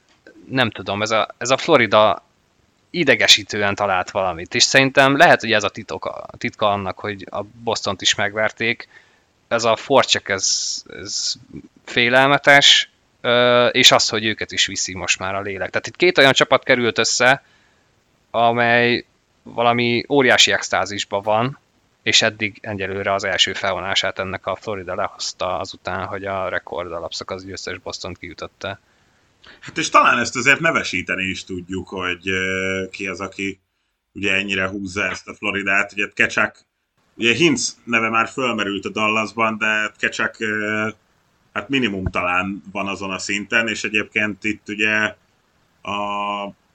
az alapszakaszban hát szintet, vagy szinteket lép, és nem feltétlenül vált jobb védővé, de azért azt lehet látni, hogy Montournak valami idén nagyon megy, és de Kecsák ugye eddig 14 pontos playoff-val hát megállíthatatlannak tűnik, és minthogyha ilyen ihlet vezetné folyamatosan. Úgyhogy valóban nem lesz ez egyszerű, de azért alapvetően itt szerintem, amiket itt elmondtál, és alapvetően itt a környezetet ismertetted, szóval itt ez már nem csak és kizárólag hoki szakmai, hanem ott valami olyan tényező, hogy akkor túl vannak ezen a borzasztó sorozaton, amit maguk mögött hagytak ugye Torontóban, hogy nem nyertek playoff szériát, úgyhogy azért alapvetően ez még innentől megfordítható lehet. Nyilván egyébként még akár 0-2-ről is, de természetesen ugye könnyebb lenne, hogyha nem így lenne. Mindenesetre az biztos, hogy a Florida itt azért Paul Morrisszal, akit egyébként úgy lehetett látni, hogy tényleg nagyon-nagyon akarja azt, hogy ennek a Floridának, és talán esetleg neki is az utolsó lehetőségei egyikén sikerüljön valami. Hát neki tényleg az utolsó, sőt ő el is mondta, hogy ő már azt hitte, amikor egyszer csak Winnipegből lelépett, hogy neki ennyi volt, és többé nem fog edzősködni. Sokan egyébként hibáztatták azért, hogy miért döcög ez a Florida a tavalyihoz képest, és hogy inkább meg kellett volna tartani Brunettet, meg hasonlók. Hát aztán mégis itt vannak, és Montourral szépen beletrafáltál, Andris. Én inkább gyenge láncszemként emlegettem őt, akit majd támadhat a Boston, de tényleg úgy néz ki, hogy ez nem csak egy ilyen pünkösdi királyság volt neki az alapszakasz, hanem a playoffra is átmentette a formát, hát Kecsák meg nem, szenzációs. Úgyhogy ez nagyon-nagyon érdekes lehet, hogy, mert azért azt hiszem, hogy itt tényleg itt az érzelmi tényezőknek is hát így mellékhatásként minimum azért lesz szerepe. De azért Szabi még itt esetleg a Torontóval kapcsolatban, hogyha valami maradt benned, akkor lezárhatod, aztán utána esetleg tovább mehetünk a másik keleti elődöntőre. Igazából nehéz belülni ezt a szériát innen, hogy a Florida elvitte ezt az elsőt, mert még azt se lehet mondani, hogy rossz meccse volt a Leafsnek. Én azt éreztem, hogy keresik a csapatot, és keresik az ellenfelet, mert ez egy teljesen más jellegű széria lesz. Nagyon-nagyon gyors a Florida, tehát a Tampa abszolút nem ezt játszotta, hanem ők inkább próbáltak minket lassítani, amivel egyébként nagyon könnyen tudtunk azonosulni. Itt, hogyha végig ezt a sebességet gyűri a Florida, az nagyon nehéz lesz. Ezzel szemben közben pedig sokkal több a terület például a semleges zónába, tehát én azt gondolom, hogy egy idővel, hogyha a sztároknak hogy megjön az igazi játékuk, és Bobrovski mondjuk nem lesz 10 milliós kapus, mert itt ez komoly probléma lehet, akkor túl tudjuk őket lőni. De simán az is lehet, hogy a Florida abszolút felördi ezt a Leafs-t, és visszahagyítja őket a klasszikus mederbe, hogy nem fogják tudni megcsinálni, mert egyébként a magabiztosságot még most is érzem a srácokon, de ez tényleg nagyon furcsa, hogy egyszer mennek tovább, amiből lehetne meríteni egy akkorát, amivel akár tényleg a döntőig is elmehetnek, már csak amiatt, hogy éveken át tartó óriási feszültség szabadul fel a csapatoktól, vagyis a játékosok válláról, és egy ilyen Floridával találkoznak, ahol még talán hatványozottanban még nagyobb a lendület, mert egyszerűen félelmetes, amit végigvittek a Boston ellen. Szóval ilyen szempontból nagyon-nagyon érdekes ez a párharc. Kíváncsi vagyok, hogy ki tud váltani, és ilyen szempontból megint egy picit féltem a Leafs, mert Keefe nem erről híres, hogy nagyot tudna váltani, bár a hatodik meccsen szépen megoldotta a Tampa ellen. Annyit még, hogy a kocsmába végül Gilmorékkal nem találkoztam, de All IF Rate-vel kezet fogtam. Hogy néz ki a haja? Van! Tényleg? Amúgy. Ahhoz képest, hát szerintem ugyanúgy, mint eddig. Szerintem minden idők legjobb haja, de tényleg. Igen. És de így a kézfogásnál, hát igazából az történt, hogy én így oda nyújtottam a kezemet, és így el is búcsúztam tőle, és így eltűnt egy ilyen hatalmas tenyértenger közepén valahol. Hát nem véletlen, hogy az az ember ekkorákat tudott lőni azzal a csúnya fabottal is. Szóval... Azt hiszem, ő volt az első, aki 100 mérföld fölé ment. Igen, irdatlan nagy ember, még most is, pedig most már azért szerintem 60-70 között van, vagy nem tudom, de... Nem mai csirke, de félelmetes nagy hegyomlás egyébként. Ami ilyen szempontból másik, még picit visszatérve, hogy így a élőben a játékosok, ugyanezt gondoltam arról, amikor megláttam Hedmant, hogy így, hogy lehet mellett az ember mellett egyébként tényleg érdemben érvényesülni a jégen, félelmetes. Na és akkor a következő párharcunk pedig úgy indult, ahogy tulajdonképpen lehetett sejteni talán egy olyan együttestől, amely egy hetedik mérkőzésen harcolta ki a továbbjutást, és csak 2 napja volt, vagy talán annyi sem pihenni.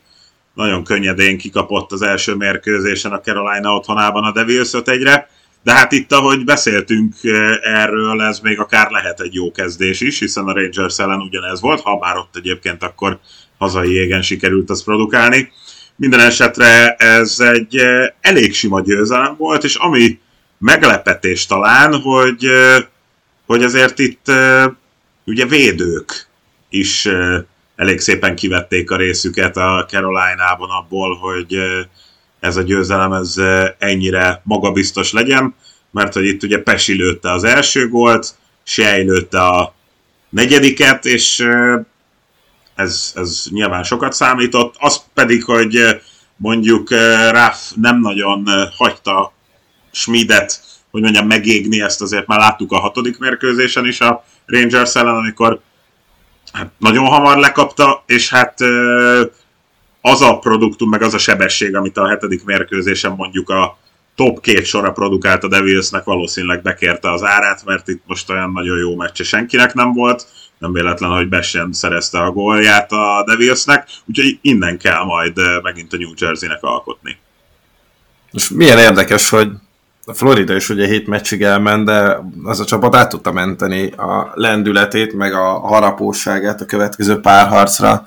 Devils viszont itt eléggé tényleg vérszegényen kezdte ezt, és a Carolina-ról még annyit tudod, és szerintem érdemes elmondani, hogy ez a csapat egyébként tényleg rengeteg sérüléstől van sújtva, vagy ugye nincsen Pacsorati, nincsen Svechnikov, és ugye nem is lesznek, de ugye a Teravainen is kiesett időközben, gyakorlatilag fogynak a szélsői a csapatnak, de valahogy annyira masszív lett, és ugye beszéltük már ezt, hogy tök jó rendszere van, csak nem mindig jól alkalmazzák, vagy jó ellenfél ellen, de most úgy néz ki, hogy bárkit be tudsz illeszteni bárhol, ráadásul hát ugye a védelem az továbbra is masszív, és ahogy mondtad, Andris, most már egyébként ezek gólokban is megmutatkoznak, ez egyébként nagyon érdekes, például Burnsnek még nincsen, de nem gondolnám, hogy egyébként ez sokáig így fog maradni, mert egyébként meg tüzel, mint az állat. Például eszényezett a Colorado-nál is, hogy a védelemtől nem jött a secondary scoring, a Caroline-nál meg kiesik valaki, de a védelem bármikor fel tud lépni, és akár ezt a Devils-t is egyébként elég szépen bele tudja döngölni a jégbe.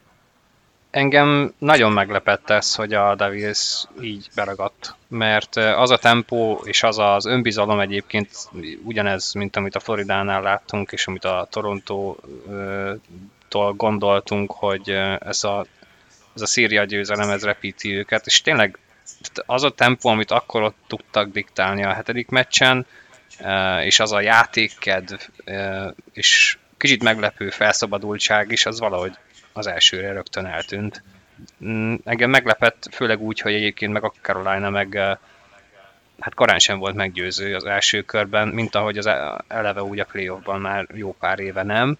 Plusz ezek a sérülések, hát ez pedig egyébként nyilván a Carolina mélységét mutatja, hogy már tavaly is ott volt egy Seth Jarvis, de hogy idén ő is úgy tűnik, hogy lehet, hogy szintet tud lépni a rájátszásban, aztán a centereket viszont nem kell megbontaniuk, tehát ugyanúgy Jordan Staal lehet harmadik soros center, ami egyébként nagyon sokat számít a Caroline-nál, és hát, hogy Kotkaniemiből csak lesz egy játékos. Hát, vagy nem? Ebben nem vagyok biztos. Igen.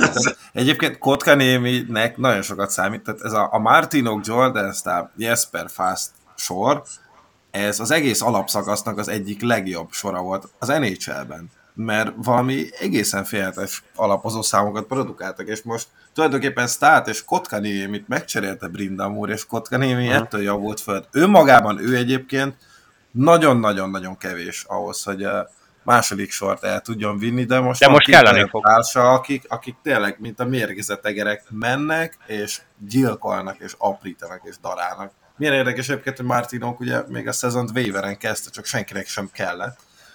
Most pedig az egyik legfontosabb embere a Carolina-nak.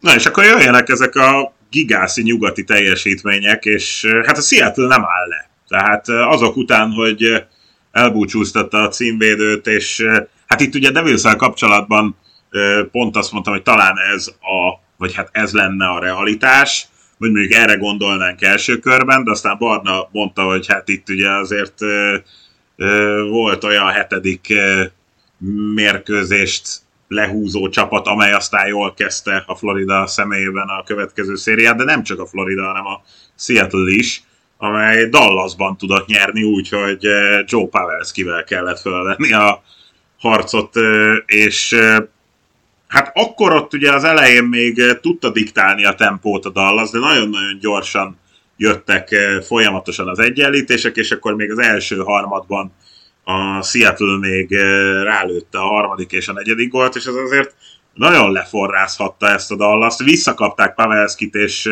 nagyon jól is kezdtek vele, és aztán megállt végül is Pavelski 4 gólnál, ami egészen őrítő teljesítmény itt ugye egy playoffban.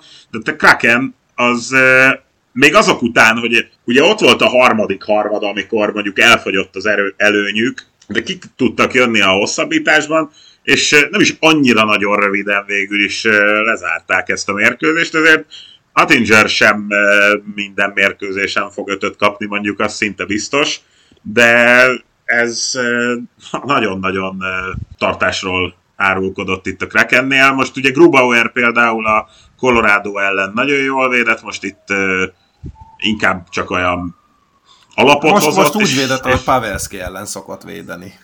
Igen. De hát ez azért egy érdekes kezdet, és meddig bírja a Kraken? Tehát, hogy látjuk-e bennük azt, hogy elmennek a nyugati döntőbe, és hogyan mennek el?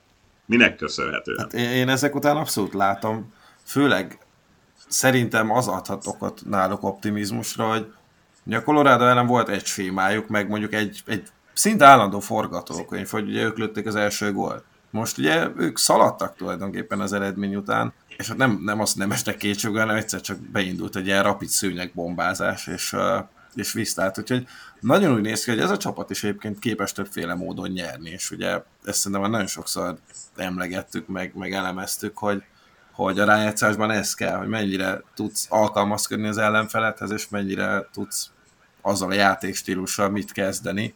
Nyilván ugye a Dallas jóval mélyebb, mint a Colorado, nincsenek akkora szupersztárok, úgyhogy ez most egy teljesen más ellenfél, de úgy tűnik, hogy elsőre ugye megoldotta a Kraken, és szerintem a Kraken sem fog minden meccsen 4-et kapni. Hát lehet, hogy azon múlik majd, hogy ez a kör is, hogy Francis mennyire jól kevergette a kártyákat. Ne, ezt is ki kell majd szedni.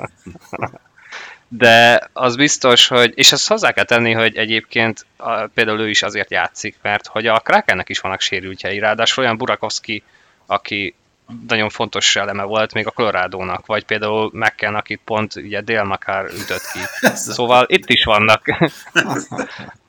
Feszíti a húrt. Itt is vannak.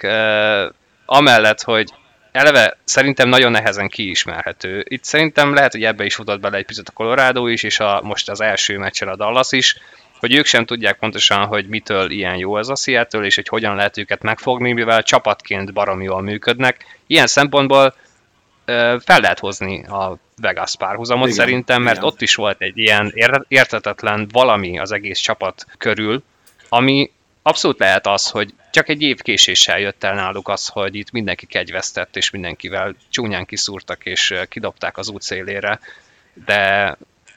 de ők megfogták egymás kezét, és csináltak egy csapatot. Úgyhogy, és csatlakozott hozzá egy Benny, aki közben ugye a Calderért megy, valószínűleg meg is fogja kapni, kapus teljesítmény is van, őket most egyelőre viszi a flow, nem tudom, hogy ez meddig fog kitartani, szerintem ettől függetlenül ennek a Dallasnak és ugye Attingernek is meg kellene oldania ezt a szériát, de igenis itt is arról van szó, hogy egy újabb must-win második meccs a Stars részéről, mert hogyha itt 0-2-vel elmegy ez a Kraken, és hazavihetik ezt a kis ajándékot, hogy a második körben is 2-t elvisznek, az úgy nagyon veszélyes.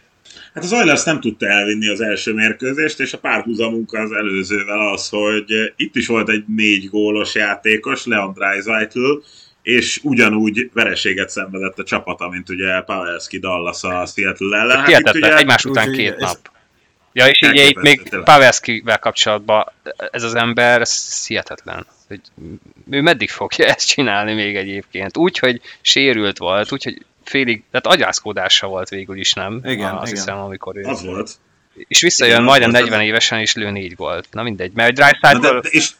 Ráadásul milyen gólokat? Igen. Tehát, hogy agyrászkódás után az, hogy te ennyire tökéletesen méretben, hogy közelítenek hozzád a korongok, hogy ráadásul ilyen teljesen, tehát hogy nem csak a sima beleérős, hogy akkor jön a kékről egy, és akkor én beleérek, hanem konkrétan olyan, mint az oldalsó beadásba is úgy teszi bele a botját, hogy ez valami lenyűgöző. Igen, ott lehet az van, hogy a doki az nem azt csinálja a protokollnál a Pavelszkinél, hogy figyelj csak, fogd meg az orrod, jött tudsz, akkor megy egyenesen ezen a vonalon 3 métert, és akkor rendben vagy, hanem hozzávágnak 100 korongot ilyen vál magasságba, és be tudja rakni a kapuba tippingként. És hogyha 98-at belő, akkor baj van, mert akkor nem 100-at. Vagy 98-at lehet, hogy belő agyrászkódással is, igen, és ha nincs, akkor... Igen, szóval... Hát... Mindegy, elképesztő. De... Mondom, tehát a párhuzam az ugyanaz, tehát a 4 gólos játékosoknak a csapata az elveszítette az első mérkőzést, és hát ugye mindeközben ott van egy Vegas, ahol bár szintén volt egyébként egy duplázó Barnabásov, de azért szépen eloszlottak a pontok, eloszlottak a gólok is, ugye még Eichelnek csak egy üres kapus gólja volt a végén például. Úgyhogy talán ez egyébként itt, ahol meg lehet fogni a két csapat közötti különbséget, hogy majd Draisaitl-től meg McDavid-től várhatjuk leginkább az egyik oldalon, a másikon meg szinte mindkettőtől? Szinte mindenkitől? Most egyébként innentől kezdve azt már nem merném kijelenteni, hogy Draisaitl sem fog minden meccsen 4 gólt lőni, mert egyébként miért ne tudná megtenni? Rá abszolút nem volt ellenszere most a Vegasnak. de mindenki másra meg igen. És azért 5-5 ellen az első és a második harmadban is volt, azt hiszem, egy 8-9-10 perces periódus, amikor az Oilers nem lőtt kapura. Na és itt az óriási baj. És igazából ilyen szempontból nekem abszolút jön az, amire számítottam, hogy ezt erre nagyon rá fog menni, és ez menni fog nekik. Még akár el is engedhetik azt az emberelőnyt 70%-ra, de hogyha az 5-5 elleni játékot hasonlóan fogják tudni megfogni, és Brossoá sem fog mondjuk minden meccsen bekapni, nem tudom, így mínuszökből gólokat, mert Draisaitl onnan lövöldözi rá. Nagyon nehéz dolga lesz az Oilersnek, és én azt gondolom, hogy akármennyire is félelmetes egy emberelőny, ennyire jó csapat ellen párharcot csak ezzel nem tudsz nyerni. Nem tudom egyébként, ugye a Vegas 2 évvel ezelőtt megállított egy olyan Colorado-t, ahol tényleg az a csapat is mélyebb volt, mint az Oilers, de tehát a 2021-es McKinnon, meg mondjuk 2020-ban is, de 21-ben is azért ő remekelt a playoffban, és aztán a Vegas a harmadik meccstől kezdve megfojtotta az egész csapatot. Szóval a Vegas pontosan tudja, hogy kell ilyen csapatot legyőzni, és hát nem is az, hogy ugye az a párat, az tulajdonképpen nem is volt szoros az a 4-2 két évvel ezelőtt. Szóval a Vegas ezt tudja, megvan a recept, hogy kell szupersztárokat limitálni, és 5-5 ellen ez többé-kevésbé sikerült, és nagyjából csak akkor tudott egyelő létszámnál most az első meccsen az Oilers a Vegas fölé kerekedni, amikor már nagyon égett a ház, és a harmadik harmad végén rohantak az egyenlítésért. Hát addig pontosan az történt, amit a Golden Knight szeretett volna. Úgyhogy így állunk, a tipjeinket Szabi már kiírt a Crosschecknek a Facebook oldalára, úgyhogy ott esetleg ezt majd lehet figyelni, hogy kinek hogy sikerül.